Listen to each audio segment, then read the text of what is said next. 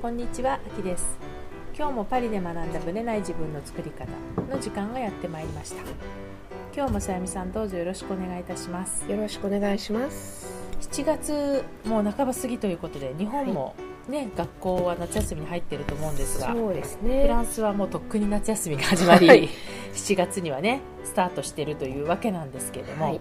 今年はどういう夏休みの過ごし方を私はもう日本ですよ7日本で。月も8月も日本でどういう過ごし方？えそうですか？もう7月の初旬から日本ですね、はいはい。で8月の終わりまで日本であの、まあ、東京のある場所のサービスアパートを借りて、もうほぼ1ヶ月半ぐらいうん、うん、ずっと過ごすはいあじゃあ実家の方ではないんだ実は。家は1週間ぐらいあそうなんですね、あの子供たちをそちらのねうん。公立の学校に日はい。本の、え1週間？1週間だけであす今回1週間なんだ。もう短くしたんです、はいはいはい。全員短くしようということで、1週間だけ学校に入れて、はい。あとは、まあ、乗馬なり アクティビティを。そう水泳なり、うん。あの両親がもう面倒を見てくれるということでなるほど上一番上の子とうん。一番下の子はい、は水泳と乗馬。うん、なるほど、で真ん中の子はうん。バレエのはい。レッスンを日本で続けるということなんで、はい、夏はずっとバレエを。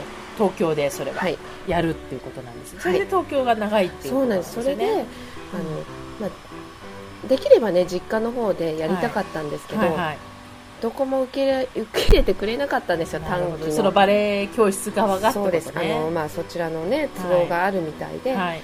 つ無理だったので、うん。はい。東京の方だといろいろチョイスがあってあのあここだったらいいだろうっていうところが見つかったのでそちらに行かせることになりました。チョイスは確かに東京のがありますもんね。だってやっぱり大分県内でもはい。そんなにたくさんものすごいたくさんあるわけじゃないんですよ,、まあそうですよね。絶対的な数がまず少ないですもんね、でその中でもあここはいいなっていう例えばロイヤルバレエのはい。に留学してた先生がいらっしゃるうんうんところがあったんです近くに、はい。でここはいいと思って、はい。もう熱烈アプローチをしたんですけど、うん。はいはいなんかあの夏に発表会があるみたいで、発表会前なので新しい生徒さんはお断りみたいな。ガーンみたいなね。うんまあいろいろねその学校のね規則っていうかそうやり方がありますでもよね1件だけじゃないですよ。あ何件か。はい。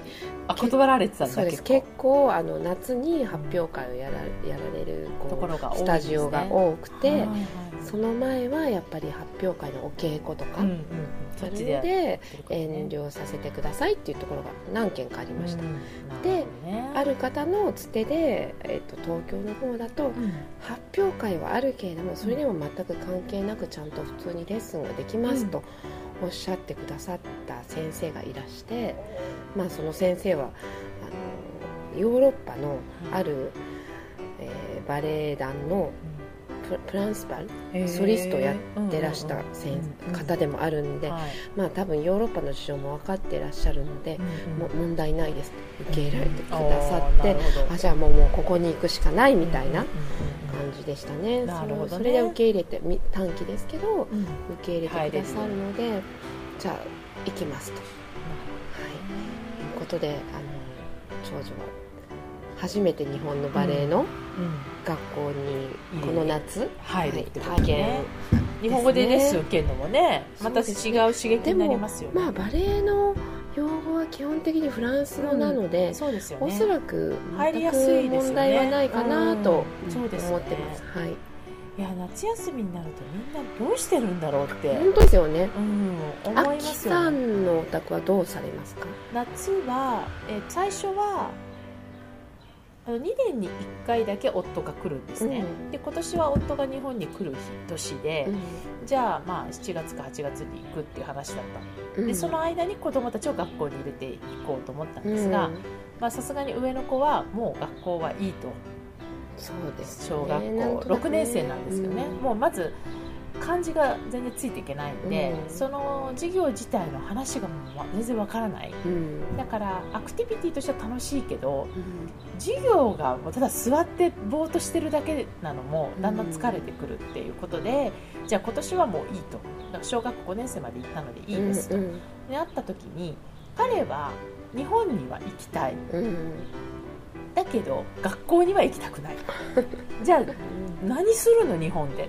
うん。で日本はだからご飯とかねそういうものは絶対日本の方が好きだから行きたいんだけどじゃあ日中のアクティビティ何するのと家でボケっとしててもしょうがないっうん。ていう話をした時に、まあ、結局は彼はパパと残ることを決めてそうなんですか？でフランスのうん。コロニー・ド・バカンスっていう2週間のもうスポーツガンガンやるような、ありまいろんなコロニーがあるんですけども合宿みたいなね、うん。ああいうキャンプみたいなやつを2週間7月の頭から2週間行く。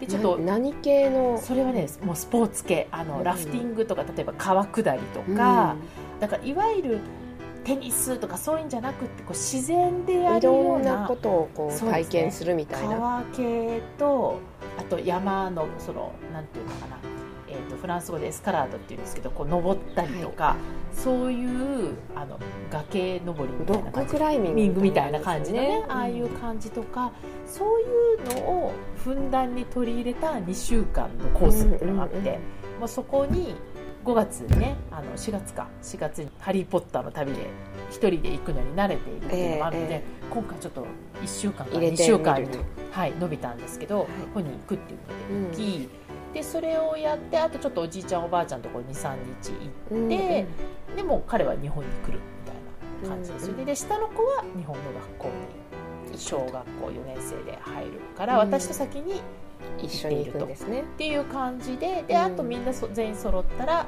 夏はこう今度四国のあたり行こうかなと思っていて、うんうんうん。でその計画を私は全くまだ立てていない状態みたいな感じなんですけど。まあなんとかなりますよ日本だったら思ってね、うん。でそれで、まあ、8月のもう頭6日か7日ぐらいにはもうフランスに戻る、あそうなんですね。うん。今回なんか引っ越しがほらいつできるかもわからなかったし、うんうん家のこともよくわからないどうなるかわからないまま計画が立てられないですよね。立てられなかったので、だからちょょっと早く帰ってきてちょっとフランスの家のこともちゃんとやりたいなっていうのがあったので、もうだらだらとお盆の頃までいつもいるんですけど、うん。もういるのはやめてもう早めに戻ってこうと思ってるので、だから梅雨までが私は勝負。梅雨明けか。梅雨明けがはい。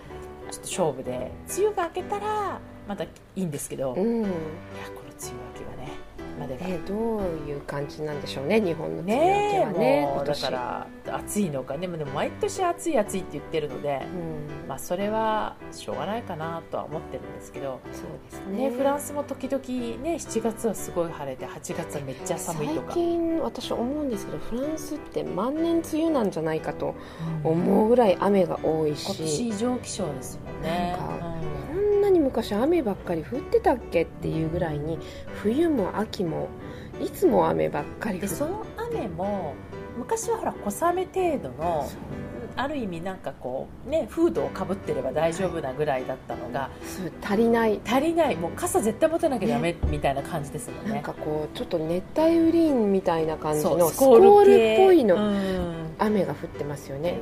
雷を伴うね。だから私フランスの気象がねどうもどうにも変わってる印象があります。世界中皆さん皆さんすごい話してますよ、だからもう私の中では南仏は本当に焦げるんじゃないかとか、うん。あと逆に水害がねいろいろなところで今も起きてるたりとかしてたので、だからやっぱりそういう意味ではちょっと昔の感じとは全然違うかもしれないですよね。多分もう多分このフランスの気候は過去のフランスの気候とは全く違うと認識ね。してましてます、ねはい。まあ、日本もきっと、ね、昔の梅雨の時とかあと真夏もあそこまで暑くなかったですよね。暑すぎますよ今本当に、うん。ねでやっぱりにフランスから戻るとこの暑さはこう徐々に慣れてってればいいんだけどあのいきなりバーンとあの暑さに行くと結構最初体力が消耗されますよ、うん消耗されて慣れるのが湿気が暑さもそうなんだけどそのプラス湿気があまりにもすごくてそこでやられる感じはね、うん、私はもう完全湿気ですねどっちかっていうと、うん、暑さ温度の問題じゃなくて。私は温度は平気なそうですけどね。湿気は結構辛いと思う空港に降りた瞬間にあの毛穴が一気に開く感じ あれはやっぱりあの湿気のある国ならではだなってすごく思うので、うんうん、まあね、ちょっとそこも楽しみながら、お肌にいい生活と思って、あの潤い潤いをね、はい、こうお肌にこうたっぷりと、はい、染み込ませて。補給するという面ではいいのかなと、はい、そうやって夏休みを過ごしていこうかなと思います。はい。それでは本編スタートですはいそれでは本編です。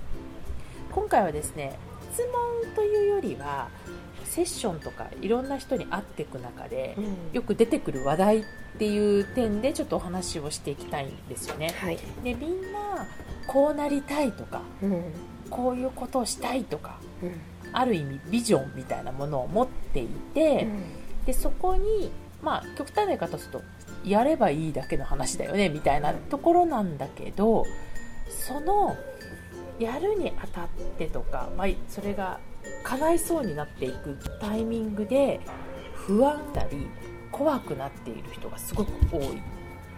やりたいはずなのに怖くなるっていう。このねちょっとこう不思議な心理的メカニズムっていう話をちょっとしたいなと思うんですけど、うんはい、なんかこうやるときにやりたいやろうってこうスムーズにいけば全然問題がない話なんですよ、うん、だけれども例えばそれがあまりにも今までの自分とは違いすぎたり、うん、要は極端な方向変化とかねね、うん、測ったりとかすると怖さとか、うん、その不安が先に出てしまって、やりたいものもやりたいようになかなか進めないみたいななんかそういう感じの方がすごく多い気がしてるんですね。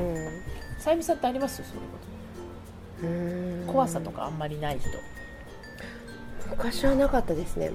全く、全くなかったんだ。20, 10代後半ぐらいから20代は全くなかったですね、今は？今今はちょっとやっぱりなんかフランスにいて最初このフランス語もあんまりできなかったので、はいはい、言葉の面で躊躇したりとか、いろいろこう戸惑いとかね、はい、あったんですけど、うん、なんとなくこのフランス語ができないままでも、ママあのフランス人のママ友とか、なんとかなるじゃんみたいな感じのこう手応えを何年かにわたってこう持ってくると、あんまりねその怖さっていうのは前ほど感じなくなりました、前はやっぱりあったの。ありましたよ。やっぱフランスに来たばっかりの時は、こんなんでどうしたらいいのっていうのがあって、すごい怖さ。でも何かの夢が叶うとかそういうのとは別状況ですけれども夢とは全然別の方向に私は行ってしまったんで、うんええ、この状況でどうしようみたい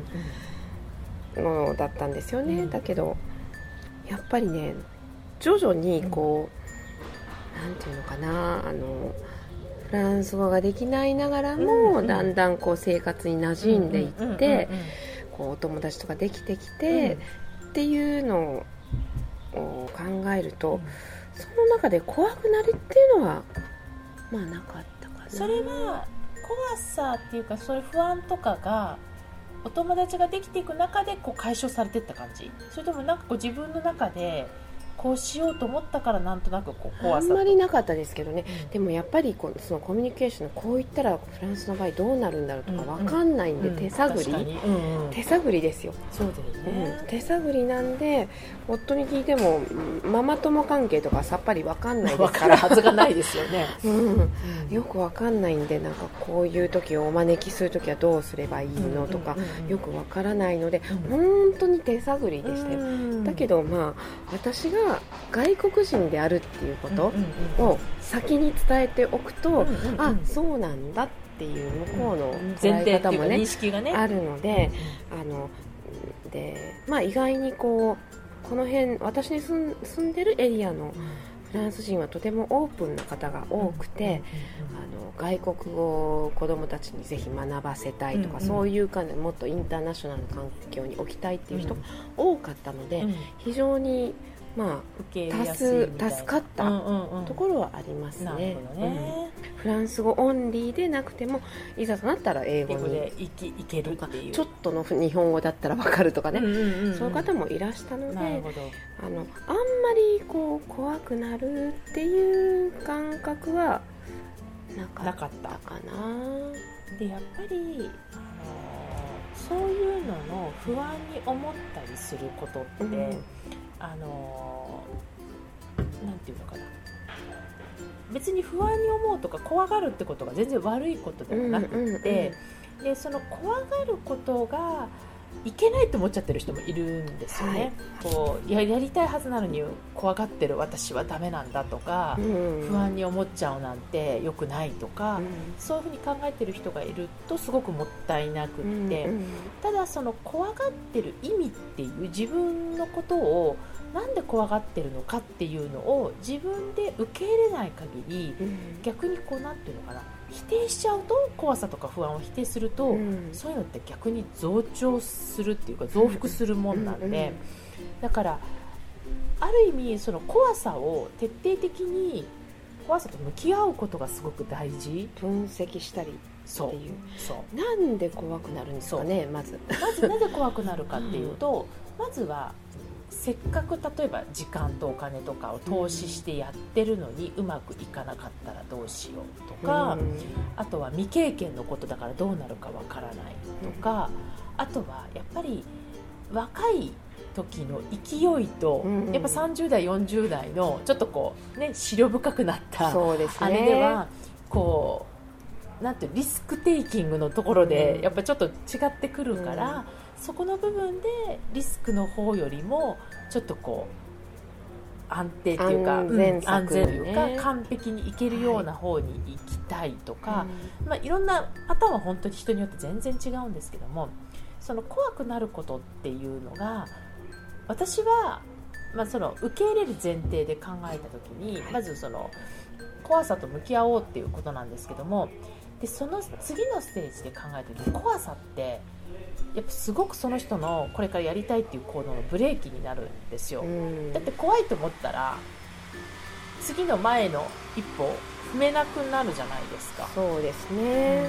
でそれがもったいないつまりそのなんていうのかなできないって思っちゃうことのエネルギーが全部その無駄遣いになっちゃうんですよ。やってみようやろうっていう方に全部向けると、うん。また全然違った、ね、行動はねで次のステージに行けたりするね、エネルギーを全部そっちの方に向けることとできないっていう方に向けることのその最後の結果として現れる。180度違いますよね。うん。でこのエネルギー自体は実は同じなんですよ。うん。何が違うかってベクトルが違うだけで、うんだからその方はエネルギーがあるんだけどエネルギーを向けてる方向が今反対向いちゃってるってだけなんですよ、だから自分はすごくこうやる気がないとか全然行動できないっていう人がいるんだけど、うん。いやエネルギーはあるんだと。エネルギーの向いてる方向がちょっとこうなんていうブレーキを踏む方に行ってるから、そのブレーキをいかに前進する方に。向けるかっていうところがすごく大事、うん。でこれはやっぱりまあ私のようなあの仕事の役割でもあるんだけど、うん。まず問題はねそれがブレーキだって気づいてない人が多いう。ん。皆さんどういうふうに思ってるんですか？それを。それがブレーキになったってその不安って思ってる時っていうのは不安ってことで頭がいっぱいだから、これが全体の中で見た時に自分のブレーキになってるっていうまず認識がないうん。のででこれが自分が進みたいように行く時のスピードをすごく落としてるっていうことを気づかせてあげる。うん。で私がいつもよく言ってる話はか東京大阪ね新幹線で、まあ、どういう形で行くとしたってもいいんですけど、はい。行った時にこのブレーキを踏まずしてアクセルだけで全開で行ってるパターンってもう新幹線で行けるような感覚に近いんですよ、はい。本当もう2時間半で行けます。とあっという間にねいけちゃいますからね。でブレーキガンガン踏みまくってる。でも頑張んなくっちゃって思ってる人っていうのは自転車で移動してるような感じなんですえすごい。あのエネルギーもすごい必要ですよね。そうもう漕いで漕いで。だから努力はでぐっ本人したてる。り疲れる疲れるそうなんですよ。だからこんなに頑張ってんのに私できないって思うからまた余計うん。落ち込んじゃったりするわけですよ。でもこれってスピードが出ない要素を自分の頭の中でやってるんですよね。でそれが自転車っていう。で自転車で2時間行くっていうと、まあ、なんか東京からだと横浜ちょっと先ぐらいまでしか行けない。行けちゃうけどね、でも新幹線と大阪行っちゃうわけですよ。うんねですごい移動距離の差ですよね。本当に。だからなんかなんていうのかな。最初はなんていうのかな。のぞみととか小光とか玉小玉のイメージで 持って小る。玉ってまだあるんですか、ね、ありますよありますよ。もちろん。あの各駅停車があるからね。だけどのぞみともう自転車の世界だよね。本当でそうですよってねいうふうになると、うん。自分がブレーキを踏むことがいかにデメリットにつながるそのうん。エネルギーを無駄に消費してるわけだから、ですね。ベクトルを間違えてね。はい、消費していでってるわけでですすよね。だからそのベクトルが反対向いてるよっていうことを気づいてもらうのが、まあ、私のまず1個目の役割だし、うんそのベクトルをじゃあどうやってプラスに向けて日々の生活の中で取り入れていくかっていうことも、まあ、それがまあマインドの話なんですけど、うん。そこを気づかせるのがまあ役割で。はい。でこれを分かると、まあ、セルフコーチングができるようになったり、うん自分のブレーキが分かるようになってくる。っていうのがあるのででこれが面白いことに人によって全然そのブレーキになる要素が違うんですよ。はい。そこがやっぱり自分で気づけてる人と気づけてない人っていうのはまあ言い方変だけど嵐が来るのを準備する体制に整えられるか。例えば台風が来る時に台風が来るって分かったら例えばその日はもうじゃあ外出するのをやめようとか、うん。戸締まりをきちんとしようとか、うん。いろいろ準備できるじゃないですか、はい。でもブレーキ踏みまくって何がブレーキになってるか分かんない人は気づいたらああ台風来ちゃったみたいな。それってすごくもったいないじゃないですか。そうですね。だからでうん。エネルギー無駄遣いですよね無駄遣いなんですよ。でまたパニックになっちゃって、はい。っていうのはもったいないので、うん。じゃあ自分がその何によってパニックになるとかそういうのも分かった上で、うん。じゃあ台風が来た時の準備をしましょうっていうのがそのブレーキをアクセルに変えるための、うん。まあ、一種のこう安全策そうですね。にもなるのでうんうんだから新幹線で行く人も完璧に全部新幹線で行けるわけではなくて、うん。やっぱり急に自転車になっちゃったりする時もあるわけですよ静岡ぐらいで。でね、せっかく名古屋に着くって直前でこうの自転車になっちゃった時にで自分が自転車になる時の理由とか要素が分かってたら、また徐々にねこだまね光ってスピードアップできる、うんうんそれができるようになるっていうことがやっぱり怖さと対峙する上では一番大事かなっていう気がしますね。ねうん、うんなんかわかるような気がしますよ、うん。その新幹線と自転自車。そう。日々そうなんです。だから人が、あのすごい勢いがある人っていうのは多分その辺も分かった上で新幹線で進んでる人、でそれはだから能力の差じゃないんですよ、自分のそのブレーキがかかる要素をどれだけ分かっていて、うんそのブレーキがかかる要素に対してじゃあ準備をどれだけしとくかってういう、ん。もう本当に誰でもできることを自分の能力にしてしまうのはすごくもったいないんで、はい。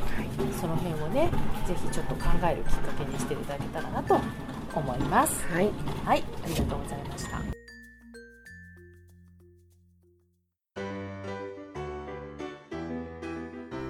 この番組は毎週金曜日をめどにお届けしています。